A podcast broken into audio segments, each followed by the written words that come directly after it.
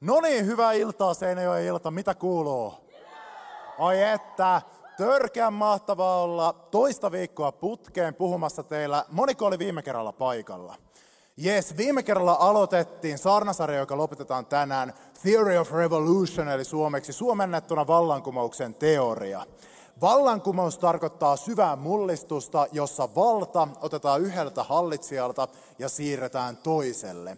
Ja mä väitin viime kerralla, että Jeesus tuli jollakin lailla tekemään vallankumousta. Ja oikeastaan ekat kristityt, kun ne mietti Jeesuksen ristiä, niin mitä heillä tuli mieleen, niin oli vallankumous. Ja syy siihen oli se, että kun Jeesus aloitti toimintansa, niin hänen avauslauseensa, millä hän lähti käyntiin, oli, että kääntykää, sillä taivasten valtakunta on tullut lähelle. Me ymmärretään toi helposti niin, että taivasten valtakuntahan tarkoittaa sitä paikkaa, mihin me mennään kuoleman jälkeen, ja että Jeesus tuli siitä puhumaan, mutta näin ei sitä ymmärtäneet ekat kristityt ja ne, joille Jeesus puhui, vaan taivasten valtakunta tarkoitti jotain sellaista, mikä tulisi toteutumaan tässä ja nyt, ja jatkumaan kyllä iankaikkisuuksiin. Ja se ymmärrettiin hyvin tämmöisenä haastavana juttuna esimerkiksi Rooman valtakuntaa kohta, jonka alaisuudessa Jeesus eli. Ja oli monia tällaisia juutalaisia porukoita, jotka halusi aloittaa taivasten valtakunnan. Ja heillä oli monenlaisia keinoja siihen. Toiset suosi väkivaltaa, oli tällaisia kapinoita roomalaisia vastaan, ja toiset taas ajattelivat, että no Jumala tekee sen taivasten valtakunnan, että vetäydytään vaikka erämaahan ja alistutaan sille roomalaisten harjoittamalle sorrolle. Kummassakin oli se ongelma, että jos tehdään väkivaltaa, niin pahuus ja sorto kasvaa maailmassa, mutta jos toisaalta alistutaan ja annetaan vaan sorron ja pahuuden tapahtua, niin silloinkin se kasvaa maailmassa. Viimeksi opetin teille, että Jeesuksen strategia, miten hän ajatteli, että tämä taivasten valtakunta tuodaan maan päälle, niin voitaisiin tiivistää kolmeen pointtiin. Luettiin vähän vuorisaarnaa ja esimerkiksi Jeesuksen opetusta siitä, kuinka pitää kääntää vasenkin poski, jos lyödään oikealle poskelle. Huomattiin, että siinä ei oikeastaan ole kysymys siitä, että pitäisi alistua sortoon, vaan päinvastoin kysymys oli siitä, että vastustetaan sortoa. Se vasemman posken kääntäminen oli eräänlainen oman arvon osoittamisen ele. Ja väitin teille, että kolme pointtia mitkä muodostaa Jeesuksen taistelustrategian, oli yksi, vastusta pahaa, mutta älä käytä väkivaltaa. Kaksi, tee pahuus naurunalaiseksi huumorilla. Ja kolme, rakasta vihollistasi tekemällä hänelle hyvää. Suosittelen sua tarkkailemaan iltapodcastia tulevaisuudessa, koska se puheen ykkösosa todennäköisesti sinne jossakin vaiheessa tässä lörvähtää, niin sieltä voit sitten kuunnella sen tavallaan tämän jatko-osana. Tänään katsotaan sitä, että millä lailla Jeesus itse sovelsi omia opetuksiaan ristillä ja miksi se antaa meillekin mallin siitä, mitä on elää Jumalan valtakunnan vallankumousta tässä ajassa. Mutta painetaan päämme rukoukseen äkkiä. Taivallinen Isä, kiitos siitä, että tänään me ollaan saatu kokoontua tähän ö, oppimaan sun sanastasi sitä, mitä siellä sanotaan sun pojastasi, joka muutti koko maailman ristillä joka näytti meille myös mallin siitä, miltä se näyttää, kun taistellaan tässä maailmassa pahuutta ja sortoa vastaan. Miksi meidän tie ei ole alistumisen tie ja miksi se ei ole myöskään väkivallan ja koston tie. Möyhin meidän sydämiä oikein pyhän henkesi kautta niin, että ne tulevat vastaanottavaisiksi tälle sanalle. Aamen. Jeesus kun hän opetti Jumalan valtakunnasta tai taivasten valtakunnasta, niin hän eli, niin kuin viimeksi kerroin, osana kahta todellisuutta. Oli Rooma, ja Rooma oli suuri tämmöinen imperiumi, ja sitten oli pieni Israel, joka oli Rooman alaisuudessa. Tämä asetelma muistuttaa mun mielestä tosi paljon Star Warsin alkuperäistä trilogiaa, jossa on paha imperiumi ja sitten nämä kapinalliset. Niin nyt juutalaiset, eli Israel, se porukka, johon Jeesus kuuluu, niin se on niin kuin ne kapinalliset. Ja sitten oli tämä paha Rooman imperiumi. Ja koko Rooman imperiumi pyöri yhdellä ainoalla valheella. Nimittäin sillä, että toiset on arvokkaampia kuin toiset. Ja toiset nyt on vaan syntynyt semmoiseen osaan, niin kuin vaikka orjaksi, että heitä, heille ei kuulu ihan samanlaista arvoa. Ja mä veikkaan, että kumpikin näistä osapuolista, sekä Israel että paha imperiumi Rooma, ties, että tässä kuviossa on jotain mätää. Nimittäin jokainen meistä tietää, että tätä maailmaa ei ole tarkoitettu sellaiseksi paikaksi, jossa ö, jotakuta sorretaan tai hyväksikäytetään tai joku hyötyy siitä, että jollakin toisella menee vaikka huonosti. Tutkimuksissa on esimerkiksi osoitettu, että tänäkin päivänä, jos on vaikka rasismia yhteiskunnassa, niin kuin melkein joka yhteiskunnassa on ja Suomessakin on, niin se suoraan hyödyttää se jonkun sortaminen äh, sitten niitä, jota, jota to, tota, niin ei sorreta, eli, eli vaikkapa enemmistöä. Rooma pyöri tuollaisella valheella ja sen takia äh, juutalaiset odotti taivasten valtakuntaa. Ja kun Jeesus eli, niin koko hänen elämänsä ajan äh, hän eli tällaisessa jännityksessä tai jännit, jännityksen maailmassa. Nimittäin semmoinen jännite vallitsi siinä yhteiskunnassa, missä Jeesus eli. Kaikille oli täysin selvää, että tämä oli kestämätön tilanne ja lopulta tässä tulisi käymään jollekin huonosti. Nimittäin Israelin puolelta tuli Jeesuksen aikana paljon tällaisia kapinaliikkeitä, jotka puhu taivasten valtakunnasta ja siitä, että häädetään ne roomalaiset pois ja oli valmiita käyttämään väkivaltaa. Rooma taas oli vahva imperiumi, joka oli valmis käyttämään väkivaltaa ja sortoa kukistaakseen nämä. Jokainen ties Jeesus Jeesuksen aikana, että kohta johonkin sattuu, että tämä ei voi jatkua tämä jännitä. Ja Jeesuskin varotti hänen aikalaisiaan siitä. Sanoi esimerkiksi, että Jerusalem tullaan kohta piirittämään, jos te ette tee parannusta ja lähde tälle mun tielle, mitä mä tulin näyttämään, miten taivasten valtakunta tuodaan maan päälle. Ja 40 vuotta Jeesuksen elämän, anteeksi, kuoleman ja ylösnousemuksen jälkeen todellakin tämä jännite purkaantui ja roomalaiset tuli Jerusalemiin tuhos temppelin, tuhos Jerusalemin ja juutalaiset joutuivat hajannukseen. Ja vähän ennen tuota tapahtumaa siis Jeesus vaikuttaa. Tämä on se ympäristö, missä Jeesus puhuu tällaisia juttuja kuin, että taivasten valtakunta on lähellä. Eli se oli vaarallista puhetta. Ja Jeesus löysi itsensä sellaisesta tilanteesta, jossa häntä pidettiin messiaana, eli vapauttavana kuninkaana, joka hän olikin. Ja hänellä oli monia seuraajia, jotka oli valmiita jopa käyttämään väkivaltaa Jeesuksen vuoksi. Jeesus löysi itsensä tämän jännitteen keskeltä, Rooma vastaan Israel.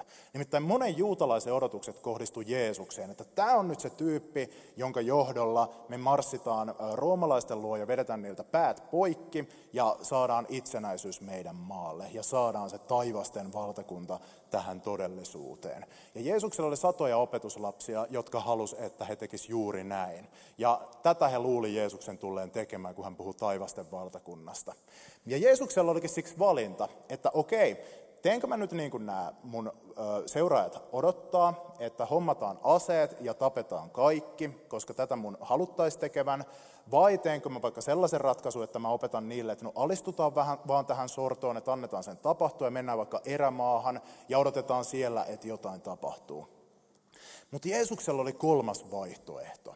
Kolmas vaihtoehto, joka ei ollut kosto eikä ollut alistuminen. Kolmas vaihtoehto, joka tarkoitti sitä, että entä jos tuhotaan koko se systeemi, joka pyörittää, joka on tässä taustalla.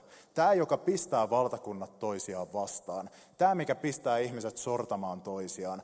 Tämä, mikä pistää ihmiset arkielämässä kiusaamaan toisiaan. Jeesus nimittäin tajus, että todellinen vihollinen ei ollut Rooma, vaan todellinen vihollinen oli se koko ilmiö, että mikä pistää Rooman tekemään Israelille tällaista ja mikä pisti sitten Israelin vastaamaan siihen väkivallalla. Ja juutalaiset Jeesuksen aikaan kutsu kaikkia tällaisia ilmiöitä, jotka on suurempia kuin ihminen, jota ei kukaan ihminen pyöritä, mutta jotka pyörittää kaikkea, saa kaikkea pahaa aikaan maailmassa. Niin juutalaiset kutsu näitä tällaisia ilmiöitä nimellä vallat ja voimat. Vallat ja voimat. Ne on niitä asioita, jotka pyörittää maailmaa, mutta joita kukaan ei pyöritä. Jossa ihmiset on mukana, jotka laittaa ihmisiä tekemään kaikkea pahaa, ja johon kukaan ei ole oikein syypä, mutta toisaalta kaikki on. Esimerkiksi, vaikka nykyään meillä on vaikka tämmöinen ilmiö kuin saastuttaminen – meidän koko yhteiskunta pyörii sillä, että me käytetään luonnonvaroja, me käytetään niitä liikaa. Jokainen meistä tietää, että okei se on väärin, mutta oikein kukaan meistä yksilönä ei ole syypää siihen, vaan pakko, että me pystytään elämään vaikka suomalaisina, meidän on saastuttaa tässä, vaikka se ei ole oikein. No juutalaiset olisivat sanonut, että tässä on kysymys valloista ja voimista. Tai sitten vaikka tämä kulttuuri, meidän kulttuuri, jossa vaikkapa juuri luin artikkelin, jossa kerrottiin, että, että jos romanikansaan kuuluva ihminen haluaa vaikka hakea töitä, niin edes kutsua työhaastatteluun ei välttämättä saa siksi, että nimestä jo tunnistaa, että tämä on romani, ja moni työ, työnantaja sitten suhtautuu rasistisesti romaneihin. Mutta sitten jos vaihtaa sukunimensä johonkin nime, sellaiseen sukunimeen, joka ei kuulosta romanin nimeltä, niin sitten alkaa saada työhaastatteluihin töitä. Jokainen tietää, että toi on väärin, mutta jokainen meistä elää osana sellaista yhteiskuntaa, jossa toi toimii. No tätäkin juutalaiset olisi nimittäneet valloiksi ja voimiksi. Jeesus ajatteli, että todellinen vihollinen ei ole Rooma, vaan noin mystiset, pahat vallat ja voimat, joihin jokainen meistä on jollakin lailla sotkeutunut, jotka pyörii tässä maailmassa. Ja tämä on tärkeä opetus meille. Toinen ihminen ei ole koskaan sun vihollinen. Toinen ihminen ei ole koskaan sun vihollinen. Öö, Jeesus kutsuu meitä rakastamaan meidän vihollista. No mitä tapahtuu, kun rakastetaan vihollista? No se ei ole enää meidän vihollinen sen jälkeen. Vaikka se uskoisi eri lailla kuin sä, vaikka se eläisi erilaisten arvojen mukaan kuin sä, niin se ei ole sun vihollinen.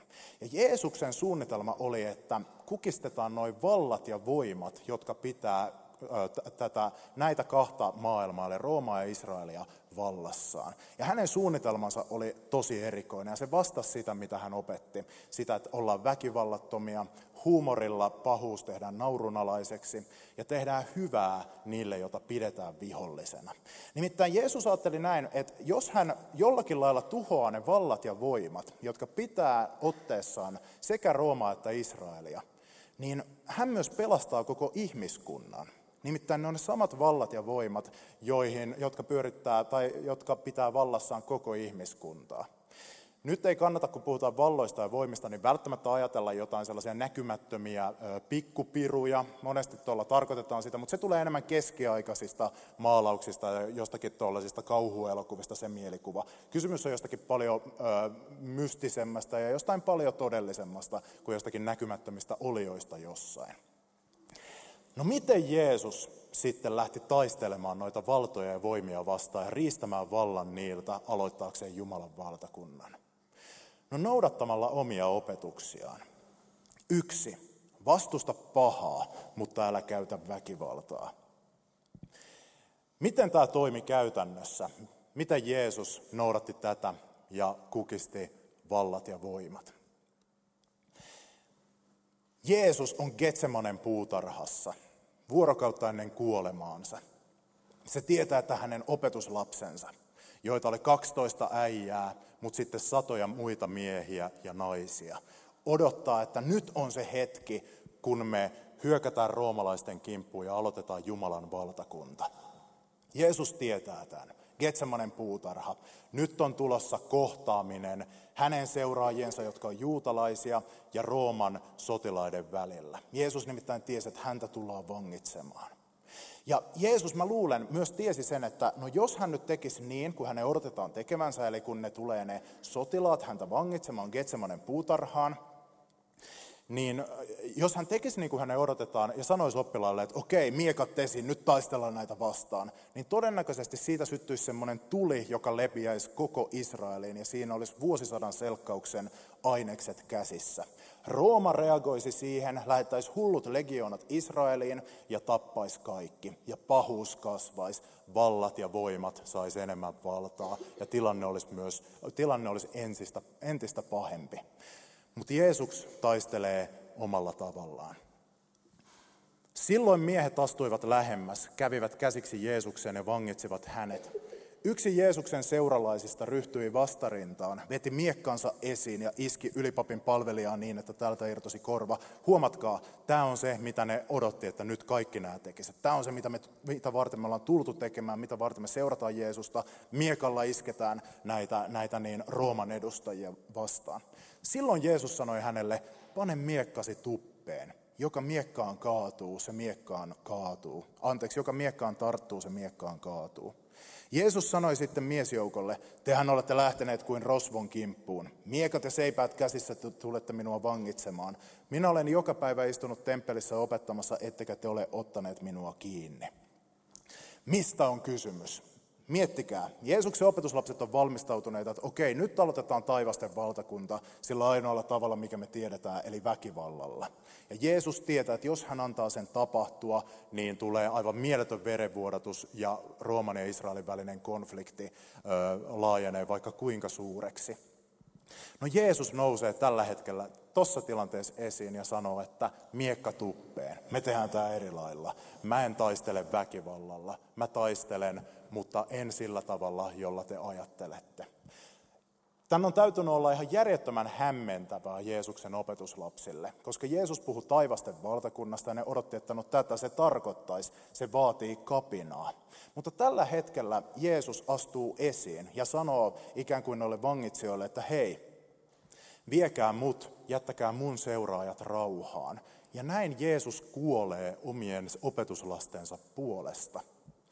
Tätä tarkoitti ihan konkreettisesti se, kun sanotaan, että Jeesus kuoli meidän puolesta. Eli Jeesus tuolla hetkellä, kun hän estää seuraajiaan tappamasta niitä vangitsijoita, niin hän itse ottaa vastaan sen aggressio, joka olisi kohdistunut koko siihen porukkaan ja kuolee niiden puolesta. Mutta samalla Jeesus kuolee myös niiden puolesta, jotka lähti sitä vangitsemaan, Rooman edustajien. Koska jos Jeesus ei olisi noussut esiin ja sanonut oppilaille, että miekka tuppea alistunut siihen kuolemaansa, niin sitten, ne, sitten niin hänen seuraajansa olisi tappaneet niitä roomalaisia ja pahuus olisi kasvanut maailmassa. Eli huomaatteko, mitä Jeesus tekee? Hän kuolee sekä vihollistensa että rakkaittensa puolesta. Ja tällä lailla hän muuttaa täysin nuo käsitykset siitä, että mitä on Jumalan valtakunta. Jumalan valtakunnassa ei koskaan taistella väkivallalla. Ja se on myös meidän kutsumus tänään. Fyysinen väkivalta ei kuulu meidän juttuun. Henkinen väkivalta, kiusaaminen, piinaaminen, päänaukominen ei kuulu meidän juttuun. Hengellinen väkivalta, niin kuin jumalajutuilla pelotteleminen, ei kuulu meidän juttuun. No nyt jotkut ehkä miettii, että no mitä tämä tarkoittaa vaikkapa maanpuolustuksen kannalta. Jos tämä on todella se hetki, jossa Jeesus näytti, että miten hänen seuraajansa taistelee ilman väkivaltaa, mitä tämä tarkoittaa vaikka sen kannalta, että voiko mennä vaikka armeijaan. Siitä on monta näkemystä, ja mä jätän sen nyt teidän kamppailtavaksi, että mitä se tarkoittaa. Mutta mä ajattelen niin, että jollakin lailla tämän, että meidän Herra taisteli ilman väkivaltaa, ja hän oli siinä hyvin johdonmukainen, jollakin lailla sen täytyy vaikuttaa siihen, miten kristitty suhtautuu väkivaltaan. Valtaan. Miten, en tiedä, saat kamppailla sen kanssa ja etsiä oman vastauksesi. No toiseksi me huomattiin viimeksi, että Jeesus antoi ikään kuin ymmärtää vuorisarnassaan, että, että Jumalan valtakunnan strategia tehdä vallankumous on myös joskus käyttää huumoria ja tehdä siten se pahuus naurunalaiseksi. No miten tämä nyt näkyy ristillä? No Raamatun neljä evankelista, jotka kertoo Jeesuksen tiestä ristille, niin he on kaikki juones mukana – kun kerrotaan joku kertomus, niin silloin yleensä täytyy tai aina täytyy sen kertojan valita, että millaisilla sanoilla se kertoo sen kertomuksen, miten hän rytmittää sen kertomuksen ja niin poispäin. No jokainen raamatun neljästä evankeliumista, kun niissä kuvataan Jeesuksen kuolemaa ja kärsimystä, niin, niin on kirjoitettu siten, että se vastaa täysin tai lähes täysin sitä tapaa, millä Roomassa keisari nousi valtaistuimelle. Eli Jeesuksen kärsimyshistoria kuvataan evankeliumeissa tavalla, joka vastaa keisarin nousemista valtaistuimelle. Eli toisin sanoen parodiaa siitä kaverista, joka siis pyöritti tota koko valheellista imperiumia, joka sorti ihmisiä. Mä näytän, näytän teille jo viikkoa ennen Jeesuksen Jeesuksen kuolemaa. Evankelistat kertoo, että tämä on tapahtunut ihan oikeasti, niin kuin nämä kaikki jutut. Niin evankelistat kuvaa, kuinka Jeesus ratsastaa aasilla Jerusalemiin. No sitä kuvaillaan sellaisilla sanamuodoilla, jotka kertoo lukijalle, että tässä viitataan tapaan, mikä keisarilla oli tapana ratsastaa alusmaidensa pääkaupunkeihin. Mutta Jeesus heittää, heittää niinku omaa tämmöistä parodiansa tai satiiriaan siihen, eli se ei ratsasta hevosella, vaan aasilla. Ja se kuulostaa, kuulosti siihen aikaan ihan samalta kuin nytkin, siis aasi, miten sitä käytetään. Mä vertaisin tätä siihen, että kuvittele, että itsenäisyyspäivänä joku ajaisi vaikka Jurvasta Helsingin keskustaan presidentinlinnan eteen mopoautolla ja tööttäisi sitä ja huutaisi ikkunasta, että täältä tulee uusi Suomen presidentti. Jeesus tekee jotain tollasta, siis aivan täysin siis parodioi sitä, mistä keisarin jutussa oli kysymys. Jatko, kun mennään Jeesuksen kärsimykseen, niin se on traagista, mutta siinä me nähdään sama parodian ote. Eli Jeesus kruunataan ihan niin kuin keisari kruunattiin, kun hän nousi valtaistuimelle. Sitten Jeesus nostetaan ristille, missä käytetään evankeliumeissa täysin samoja ilmaisuja, kun puhutaan siitä, kuinka keisari kruunattiin ja keisari nostettiin valtaistuimelle. Risti on meidän Herran valtaistuin. Ja sitten se vielä päättyy siihen, että, että lopuksi julistetaan Jeesus kuninkaaksi, eli ristin yläpuolelle laitetaan teksti Jeesus Nasaretilainen, juutalaisten kuningas, mikä sitten vastaa sitä, kuinka keisareista kirjoitettiin vastaavia tekstejä sen jälkeen ja julistettiin kansalle, että ketä he hallitsee ja kuka tätä maailmaa pyörittää. Eli huomaatte, Jeesuksen tässä kärsimyksessä ja ristillä, ö, tässä on nyt joku juoni. Joku tässä nyt tekee jotain. Tämä ei voi olla sattumaa ja useimmat raamatun tutkijat on tätä mieltä, että kysymys on siitä, että Jumala parodioi sitä, että millä lailla tämän maailman ruhtinaat ja kuninkaat nousee valtaan. Ja tämän pitäisi nyt muuttaa jotenkin sitä, että mitä me arvostetaan elämässä, mitä me nähdään valtana, mitä me nähdään tavoittelemisen arvosena. Me nimittäin helposti tykätään monesti ö, mukavuudesta ja maineesta ja kunniasta ja siitä, että, että sun instakuvat tai blogitekstit saa mahdollisimman paljon tykkäyksiä ja upvoteja ja mitä ikinä vähän riippuen sosiaalisesta mediasta. No Jumalan käsitys siitä, mitä on todellinen tavoiteltava juttu ja miltä näyttää todellinen maailman kuningas, on, on kaveri, joka roikkuu ristillä. Ja tämä, jos sä ajattelet, että universumin kuningas on puuhun naulattu, juutalainen, koditon, kuoliaksi murhattu mies, niin se ei voi olla vaikuttamatta siihen, että millaisia asioita sä pidät elämässä tavoiteltavana. Jumala arvostaa ihan eri asioita kuin me ihmiset. Kuningas on tollainen. Apostoli Paavali kirjoittaa kolossalaiskirjeessä tästä, kuinka Jumala teki naurunalaiseksi ristillä koko ton, ton pahuuden järjestelmän kirjoittaa näin. Hän riisui aseista vallat ja voimat ja saattoi ne kaikki häpeään, kun hän teki Kristuksesta niiden voittajan.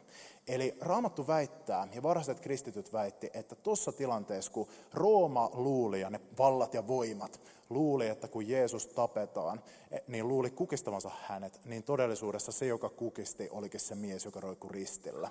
Ja tapahtui halleluja, sanoi Elina. Ai että, ai että, kyllä. Kolme. Rakasta vihollistasi tekemällä hänelle hyvää. Jeesuksen kanssa teloitettavaksi vietiin kaksi muuta miestä, kaksi rikollista. Kun tultiin paikkaan, jota kutsutaan pääkalloksi, he ristinnaulitsivat Jeesuksen ja rikolliset, toisen hänen oikealle puolelleen, toisen vasemmalle. Mutta Jeesus sanoi, Isä, anna heille anteeksi, he eivät tiedä mitä tekevät. Sotilaat jakoivat keskenään Jeesuksen vaatteet heittämällä niistä arpoa. Kansa seisoi katselemassa. Hallitusmiehiäkin oli siellä ivailemassa Jeesusta. He sanoivat, muita hän kyllä on auttanut, auttakoon nyt itseään, jos hän kerran on Messias, Jumalan valittu. Myös sotilaat pilkkasivat häntä. Mä en tiedä susta, mutta jos mulle tehtäisiin niin kuin Jeesukselle, ilman että mä oon tehnyt mitään pahaa kellekään, mutta pistettäisiin käymään läpi se kaikki, mitä Jeesus kävi eka intensiivinen kidutus sekä fyysisesti esimerkiksi ruoskimalla että henkisesti pilkkaamalla. Sen jälkeen hidas kuolema ristillä, kuolema, joka oli varattu kapinallisille ja karanneille orjille, ilman että mä oon tehnyt ketään vastaan mitään pahaa. Ainoastaan kertonut, että, että Jumala, joka rakastaa myös niitä, jotka on sorrettuja, on tekemässä maailmassa jotain uutta, johon pääsee mukaan uskon kautta niin mä olisin Jeesuksen tilanteessa varmaan näyttänyt ristiltä kansainvälisiä käsimerkkejä ja haistatellut niille tyypeille, jotka mua murhaa. Mutta jotain kertoo Jeesuksen persoonasta se, että yhdet hänen viimeisistä sanoistaan oli, Isä, anna heille anteeksi, he eivät tiedä mitä tekevät. Siis kaveri rukoilee murhaajiensa puolesta. Ja mä uskon näin, että Jeesuksen silmät oli täynnä rakkautta, täynnä armoa, täynnä hyväksyntää heitä kohtaan. Viimeisillä hetkillään Jeesus tekee ainoan asian, mitä hän voi tehdä, kun hänet on naulattu kirjaimellisesti puuhun kiinni. Mitä hyvää mä voisin tehdä näille kavereille, jotka vihaa mua? No tässä kohtaa mä enää voi kuin rukoilla.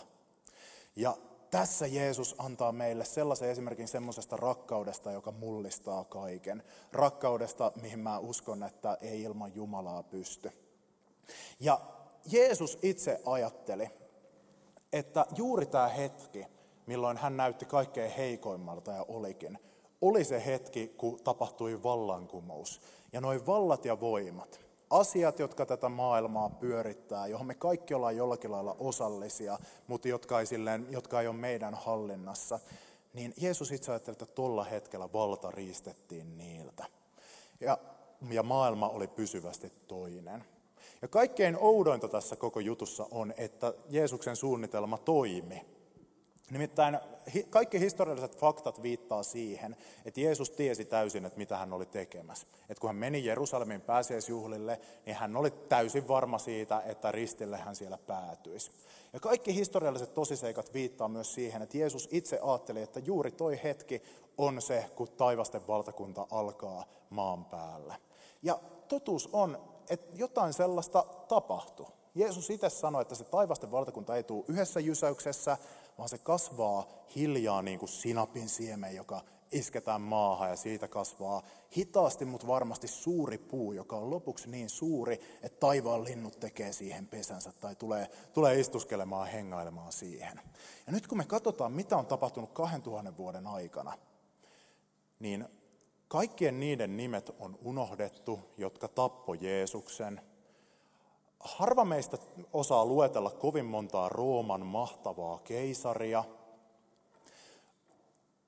Tuskin kukaan muistaa näitä juutalaisia kapinallisia, jotka väkivallalla lähti tekemään taivasten valtakuntaa. Mutta tässä me ollaan ja me puhutaan tuosta miehestä, joka naulattiin puuhun. Eikä vaan me, vaan tällä hetkellä maailmassa miljoonat ihmiset ympäri maailmaa. Lukee hänen sanojaan, lukee hänen kärsimyksistään, omistautuu elämään ton miehen opetusten ja esimerkin mukaan. Siis miehen, jonka kaiken järjen mukaan olisi pitänyt jäädä unholaan. Eli Jeesus ajatteli, että tällä lailla, että mä uhraan itteni, koko maailma muuttuu. Ja se toimi. Se on todella hämmentävää mä en niin kuin luottaisi itteeni, että mä tekisin tämmöisen suunnitelman, että hei mäpä menen tonne ja mut tapetaan. En luottaisi siihen, että 2000 vuoden päästä musta vielä puhutaan, maailma on muuttunut jollakin lailla. Mutta Jeesus, Jeesus luotti ja se toimi. Ja miten se toimi? Niin Jeesuksen seuraajat, ekat kristityt, ei hylänneet Jeesusta sen jälkeen, kun hän oli kuollut ja ylösnoussut, vaan muodosti yhteisöjä ympäri tuota pahaa Rooman valtakuntaa. Ympäri tuota valtakuntaa, joka, jota pyöritti periaatteet, jotka on niin kaukana Jumalan tahdosta kuin voi olla. Ja alkoi elämään sen keskellä toisenlaista tarinaa. Kristinusko oli ensimmäinen mikään ikinä, jossa oli käsitys tasa-arvosta. Nimittäin se näkyy monella lailla Jeesuksen seuraajien kokoontumisissa – kun ympäröivä yhteiskunta perustui sorrolle ja alistamiselle, niin kristittyjen kokoontumisissa näkyi radikaali tasa-arvo. Esimerkiksi eri kansallisuuksien välillä. Mikä aiheutti pahennusta kristinuskossa, niin se, että Jeesuksen seuraajat, niin siellä heidän, heidän jutuissaan oli kaikki tervetulleita, riippumatta siitä, olit sä juutalainen, olit sä roomalainen, olitko kreikkalainen vai mitä ikinä. Kaikki oli tervetulleita ja tämä oli uutta. Ö, sukupuolen suhteen eka paikka, missä tasa-arvo alkaa välähtää historiassa, on varhaiset kristilliset seurakunnat. Naiset oli miesten omaisuutta Rooman valtakunnassa, koska Rooma pyöri sillä valheella, että toiset ihmiset nyt on arvokkaampia kuin toiset ja miehet oli arvokkaampia kuin naiset, näin ajateltiin. Mutta kristittyjen kokoontumisissa tapahtui esimerkiksi sitä, että naiset opetti miehiä, tästä on viitteitä raamatussa. Naiset omisti niitä paikkoja, jossa kristityt kokoontuivat, eli varhaisimpia kirkkoja. Avioliitossa yleensä ajateltiin ympäröivässä kulttuurissa, että mies omistaa vaimonsa, mutta Uuden testamentin teksteissä on uusi ajatus, nimittäin se, että mitä jos ne onkin samanarvoisia. Mitä jos mies ja nainen aivan yhtä paljon omistaa toisensa ja aivan yhtä paljon omistaa itsensä jotain tapahtui ja alkoi syntyä varhaisissa kristillisissä seurakunnissa, koska he eli erilaista tarinaa. He eli Jeesuksen ristinmuotoisen vallankumouksen esimerkin mukaan. Myös suhde esimerkiksi köyhiin ja orjiin oli täysin erilainen kuin ympäröivässä kulttuurissa. Roomalaisista 10 prosenttia oli orjia, ja orjalla ei ollut mitään asiaa esimerkiksi puhutella isäntäänsä omin päin tai kertoa hänelle, että mitä, miten asiat on. Kristillisissä seurakunnissa taas orjat, jotka oli normielämässä orjia, niin siellä he sai esimerkiksi opettaa muita, oli täysin yhtä tervetulleita aterioille. Ja tämä oli roomalaisille niin radikaali juttu, että he päättivät, että toi täytyy lopettaa. Me tapettiin niiden kuningas, mutta ne jatkaa vaan, joten aloitettiin kristittyjen vainot. Satoja meidän hengellisiä esiisiä ja esiäitä ja ö, laitettiin kuolemaan mitä hirveimmillä tavoilla ja pakotta, pakottamaan, että sä kuolet, jos sä et luovu Jeesuksesta. Jotkut luopui, mutta jotkut sanoivat, että ei. Maailma ei toimi niin, että se, jolla on eniten voimaa ja se, jolla on, joka on valmis käyttämään väkivaltaa, saa määrätä totuuden. Mä pidän kiinni Jeesuksesta. Pahin, mitä voi tapahtua, on se, että te tapatte mut, ja se ei ole kauhean paha juttu tässä kohtaa. Ja kuka, osa, niistä sahattiin kahtia, osa tapettiin miekalla, osa ristiinnaulittiin, osa poltettiin elävältä, osa kivitettiin, osa heitettiin leijonille. Ja historia kertoo, että mitä enemmän kristittyjä murhattiin, mitä enemmän he piti kiinni tästä Jeesuksen vallankumouksesta ja eli edelleen sen elämäntavan mukaan, joka uhkasi sitä Rooman valhetta, mille koko Rooma perustui, sitä enemmän kristinusko levisi levisi niin paljon, että lopulta 300-luvulla Rooma joutui alistumaan ja ottaa kristinuskosta tämmöisen, tämmöisen uskonnon, joka oli sallittu, ja se alkoi muokkaamaan koko maailmaa. Ja pikkuhiljaa tämä taivasten valtakunta on levinnyt. Nimittäin varhainen kristiusko laittoi tähän maailmaan sellaisia aikapommeja, jotka on muokannut koko maailmaa. Orjuus lopulta poistettiin sen takia, että nämä eli tarinaa, jossa orji, orjuudelle ei ollut sijaa sukupuolten välisen tasa-arvon juuret me voidaan juontaa kristillisiin arvoihin. Lasten oikeudet. Ennen kristinuskoa lapsia pidettiin ei edes ihmisinä, vaan vasta kun lapsi oli elänyt tietyn ikäiseksi, niin sitä alettiin kohtelemaan kuin ihmisenä. Mutta kristityt pelasti lapsia, pieniä vauvoja, jotka oli hylätty jonnekin tunkiolle. Ja sieltä tulee lasten oikeudet ja se, että lapsia pidetään meillä arvokkaina. Sairaalat, koulut, jopa luonnontiede, kaikki ne tulee alun perin siitä, että kristityt oli valmiita elämään erilaisen tarinan mukaan. Sellaisen maailman keskellä, jonka arvot on tosi kaukana Jumalan valtakunnasta.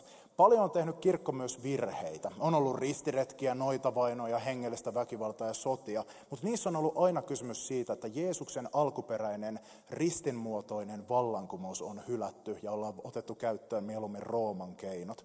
Aina kun meidän porukka eli kristillinen kirkko saa poliittista valtaa ja alkaa pelaamaan samanlaista peliä kuin ympäröivät valtakunnat, niin silloin jotain menee mönkään. Meidän tehtävä on elää Jeesuksen muotoista vallankumousta.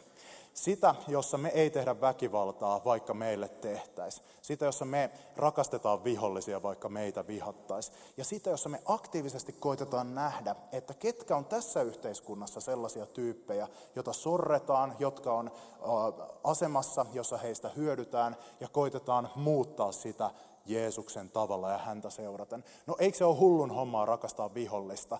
No se olisi aivan täyttä hullun hommaa, ellei meillä olisi vakuutena se, että Jeesus nousi kuolleista. Näyttää siltä, että Jumala on mukana tässä ja meillä on tässä Jumalan voima mukana siinä, että taivasten valtakunta meidän kautta saa välähtää jo tässä todellisuudessa. Mä kerron loppuun vielä esimerkin yhdestä kaverista, jota mä ihailen. Historiallinen henkilö nimeltä John Newton, jonka elämässä tämä taivasten valtakunnan murtautuminen sisään näkyy hienosti.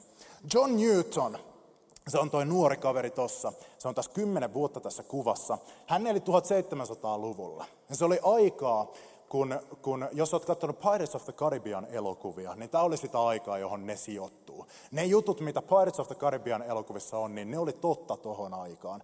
Paitsi ehkä zombi, merirosvot ja kalaihmiset. Mutta niin ne peruskuvat, oli merirosvoja, oli aarteita, oli tuntemattomia maita, hulluja seikkailuja. Ja John Newton oli tämmöinen kaveri, jonka lapsuus oli toisaalta ihan mielettömän siisti, toisaalta tosi traaginen. Se oli traaginen siksi, että Johnin äiti kuoli, kun se oli ihan pieni poika. Mutta mielettömän siisti se oli siksi, että Johnin koko ö, lapsuus sit siitä eteenpäin oli siitä, että se meni iskän kanssa ympäri maailman valtameriä, erilaisissa hurjissa seikkailuissa, ihan järjettömissä seikkailuissa, kaikilla seitsemällä merellä, pienellä paatillaan. Mutta kun John oli 15 vuotta, niin hänet kaapattiin. Sitä ei kaapannut merirosvot, sitä ei kaapannut jotkut rikolliset, vaan Englannin laivasto kaappasi John Newtonin. Nimittäin heillä oli pulaa sotilaista tuohon aikaan, joten ne saattoi tehdä tämmöistä, että ne kaappas nuoria poikia. Ja John kaapattiin Englannin laivastoon ja sille sanottiin, että John, sä oot nyt tästä lähtien meidän mies, sä teet niin kuin käsketään, sä oot meidän sotilas, sä tottelet meidän käskyjä. Mutta John oli riistetty iskän luota pois ja koko siitä maailmasta, joka oli hänelle kuin koti, eli tuosta vapaudesta. Joten John päätti sitten omistautua kapinoimiselle ja sille, että no minä en tottele. Ja niinpä sitten seuraavat kolme vuotta, minkä John siellä laivastossa vietti, niin se keskittyi vaan tekemään kaikkeen mahdollisimman huonosti ja kuseksimaan nurkkiin ja niin haistattelemaan niille tyypeille, niille upseereille siellä. Ja kerrotaan, että John Newton keksi jopa niin pahoja kirosanoja, että jopa noi kokeneet merikarhut oli niin järkyttyneitä, kun se kiroili, että ne joutui pitämään korvista kiinni, kun ne ei halunnut kuulla. Ja mä maksaisin mitä vaan, että mä saisin kuulla, että mitä ne kirosanat on ollut. Koska mä en, mä en pysty kuvittelemaan, että mitä ne on, niiden on täytynyt olla. Mutta lopulta niillä merimiehillä lähti järki tuohon Johniin, että kun se ei missään totellut, niin ne sanoi silleen, että John, me ollaan annettu sulle monta mahdollisuutta kolme vuotta. Susta on vaan harmia, sä oot kerjännyt tätä itse.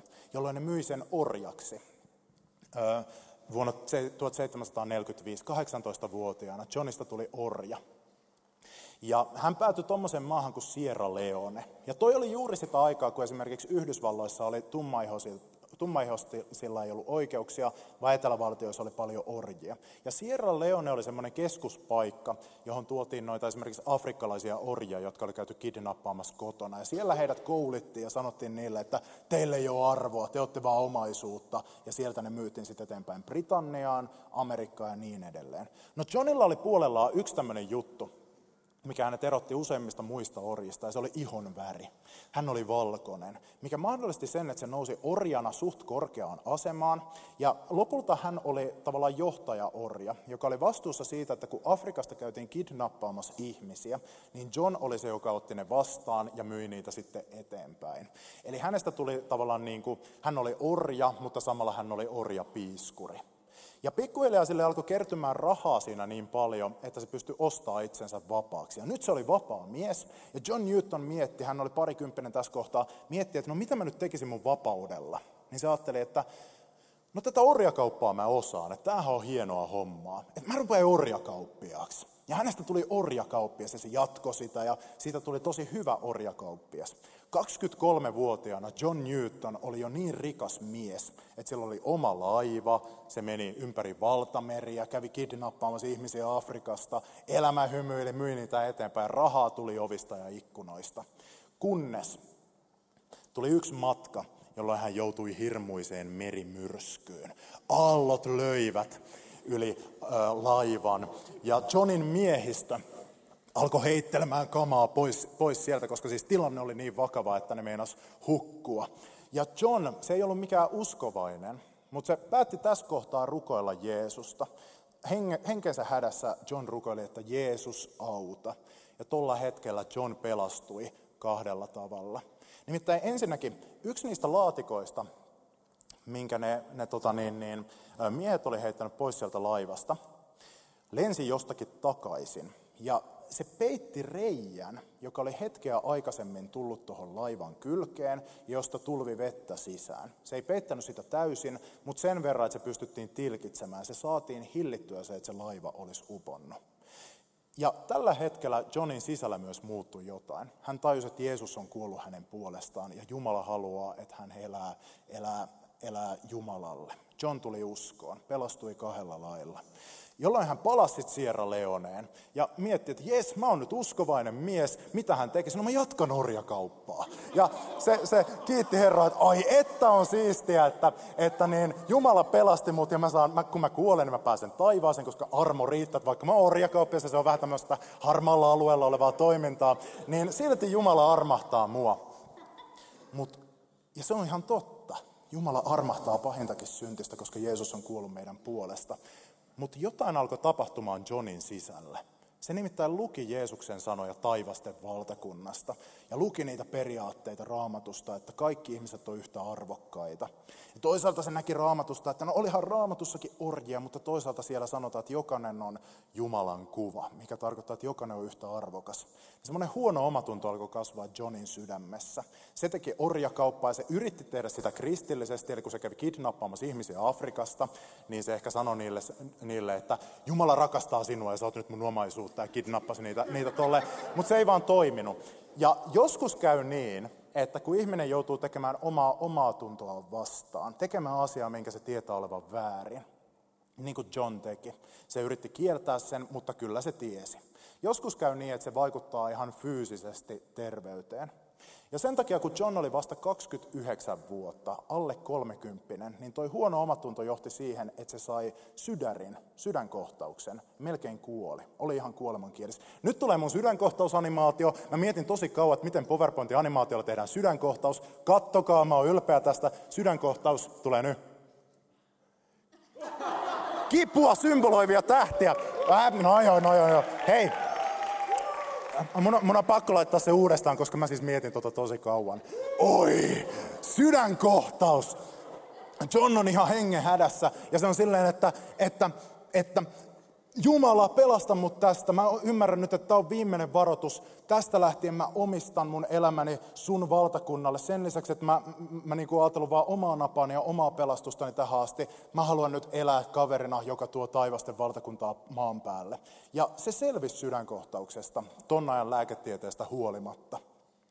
Ja hän kiitti siitä Jumalaa, että kiitos Jumala, että sä annoit mulle tämän sydänkohtauksen. Ja se päätti ekana, että no nyt mä lopetan mun työt. Mistä mä saan rahaa? No en tiedä. Mutta, mutta Jeesuskin oli valmis kantamaan ristin, niin kyllä mä oon valmis lopettamaan työni orjakauppiaana. Ja koko lopun ikänsä John Newton omisti orjuuden vastustamiselle. Se alkoi kampanjoimaan sitä vastaan, että nämä afrikkalaiset, vaikka niillä on erilainen ihonväri kuin meillä, vaikka me hyödytään siitä, että tätä tapahtuu, niin tämä on väärin. Tämä on väärin tämä, että me heitä kidnapataan ja myydään. Ja hänen elinaikanaan hän vielä näki sen ja hän osallistui siihen, että Englannissa, mistä John oli kotoisin, niin orjuus kiellettiin lailla. Sen takia, että John ja moni muu oli valmiita seuraamaan Jeesusta, vaikka siitä oli heille itselleen harmia ja elämään vallankumouksen elämää. John luki sitten itselleen myöhemmin uuden ammatin, Hänestä tuli Englannin kirkon pappi, ja pappinakin ollessaan hän vielä, vielä vastusti orjuutta. Hän omisti siis tälle, että Jumalan valtakunta on sortua vastaan ja muuttaa ja tekee vallankumouksen tässä maailmassa. Vähän ennen kuolemaansa John päätti, että hänen täytyy jälkipolvilleenkin tallettaa, jälkipolvellekin, tuleville sukupolville tallettaa tämä, minkä hän oppi, että Jumalan armo se riittää pahimmallekin syntiselle, mutta sen on tarkoitus saada aikaan se, että me aletaan toimimaan vallankumouksen ihmisinä. Ja hän tarttui Skebaan ja kirjoitti maailman tunnetuimman hengellisen laulun Amazing Grace, eli Armo suuri ihmeinen, jonka sä voit tämän jälkeen kuunnella Spotifysta. Ja huomaat, että siinä on ihan mielettömästi viittauksia tähän elämäntarinaan, jonka juuri kerroin. Painetaan päät rukoukseen. Rakas taivaallinen Isä, Anna meidän, kun me mietitään sua ja kun me mietitään Jumalaa, niin muistaa, että sä ilmoitit itsesi meille sun pojassasi hänen ristillään. Sun poika oli valmis rakastamaan vihollistaan, uhraamaan itsensä. Hän hän kuoli vihollisten puolesta, hän kuoli ystävien puolesta. Hän kukisti sen pahuuden, mikä tätä maailmaa pitää otteessaan. Anna se vaikuttaa meissä niin, että mekin aletaan toimimaan tämän maan keskellä sellaisina ihmisinä, jotka elämäntavalla osoittaa erilaisia arvoja. Armoa, rakkautta, hyväksyntää, sitä, että tänne meidän seurakunta olisi tervetulleita ne ihmiset, jotka eivät ole tervetulleita muualle. Ja niin, että meidän pienen panoksen avulla Jumalan valtakunta saisi toteutua tässä maan päällä. Me tiedetään se, että lopullisesti taivasten valtakunta tulee vasta sitten iankaikkisuudessa, mutta meillä on kutsumus elää vallankumouksen ihmisinä. Anna meidän kaikkien nähdä niin kuin John Newton, että jos meidän ympärillä on vähän niin kuin orjia tuohon aikaan, että ketkä on tänä päivänä niitä, joita sorretaan, joiden sortamisesta hyödytään, niin anna meidän olla se muutos. Ole sinä muutos meidän kautta. Amen.